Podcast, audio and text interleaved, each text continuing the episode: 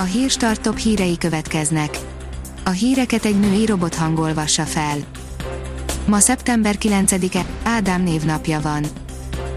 Az M4 szerint 8000 forintos bírságot kaphat, aki nem visel maszkot a BKK járatain. Mostantól pénzbüntetéssel szankcionálható, ha valaki nem visel maszkot, vagy ha azt szabálytalanul hordja, közölte a főpolgármesteri hivatal. Korlátozás Angliában, hatnál többen nem bandázhatnak, írja a 24.hu. Mivel újra elkezdett nőni a fertőzöttek száma, muszáj volt szigorítani, a szabadtéren való gyülekezésre is vonatkozik. Nem tartózkodhat együtt hatnál több ember, írja az Index. A rendelkezés nem terjed ki ugyanakkor az iskolákra, a munkahelyekre, a szervezett csapatsporteseményekre, valamint az esküvőkre és a temetésekre. A növekedés oldalon olvasható, hogy a fehérek lesznek Amerika új kisebbsége. A tengeren túlon a lakosság felépítése át fog alakulni a következő években, ez a változás pedig a politikára is komoly hatással lehet. Az NLC oldalon olvasható, hogy négy nap után feloldották Gáspár Laci karanténját. Pár napja derült ki, hogy Gáspár Laci koronavírusos, amiről ő maga mesélt közösségi oldalán. A gazdaságportál szerint koronavírus WHO nyugtalanító a járványhelyzet Csehországban.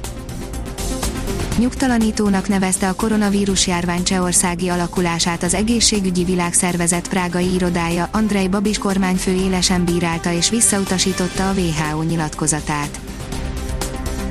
Az Autopro szerint új technológia támogatja az autószállítást az elkészült szállítás alatt álló autók állapotának és hollétének nyomon követése gyakran okoz nehézségeket. Az amerikai Logistical Data Services valós idejű ellenőrzési módszerrel kínál megoldást a beszállítói lánc pontos átláthatóságára és a károk elkerülésére. Az az én pénzem írja, aggódik az MNB, hogy leáll a hitelezés Jegybanki szakértő szerint a koronavírus járvány és az ennek nyomán várható újabb válság szükségszerűen újból ráirányítja a figyelmet a nem teljesítő kitettségek kezelésére. A Magyar Nemzeti Bank berkeiben érzékelhetően tartanak attól, hogy a bankok a hitelmoratóriumba lépőket a további kölcsönzés szempontjából szigorúan bírálják el. A 444.hu írja, Orbán Viktor azt mondta, hogy 2022-ig minden nap van egy harc, amit meg kell nyerni, és a nap végén számot kell vetni, hogy a mai napon győztünk vagy vesztettünk.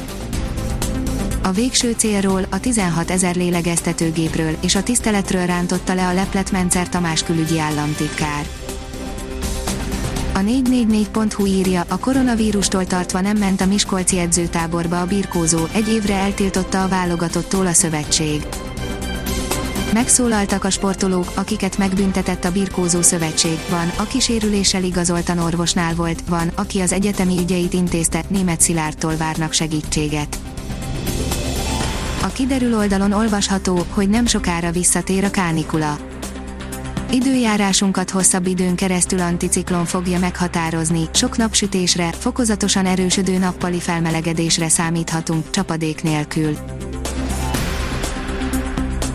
Ha még több hírt szeretne hallani, kérjük, hogy látogassa meg a podcast.hírstart.hu oldalunkat, vagy keressen minket a Spotify csatornánkon. Az elhangzott hírek teljes terjedelemben elérhetőek weboldalunkon is. A hangfelolvasás nem jöhetett volna létre a Google Cloud és a Centrál Média csoport hírstart fejlesztései nélkül. A hírstart kísérleti adását hallotta, a technológiánkat folyamatosan fejlesztjük. Ha tetszett a hírblokkunk, kérjük, hogy ossza meg ismerőseivel, vagy értékelje közösségi csatornáinkon. Visszajelzése fontos számunkra. Köszönjük, hogy minket hallgatott!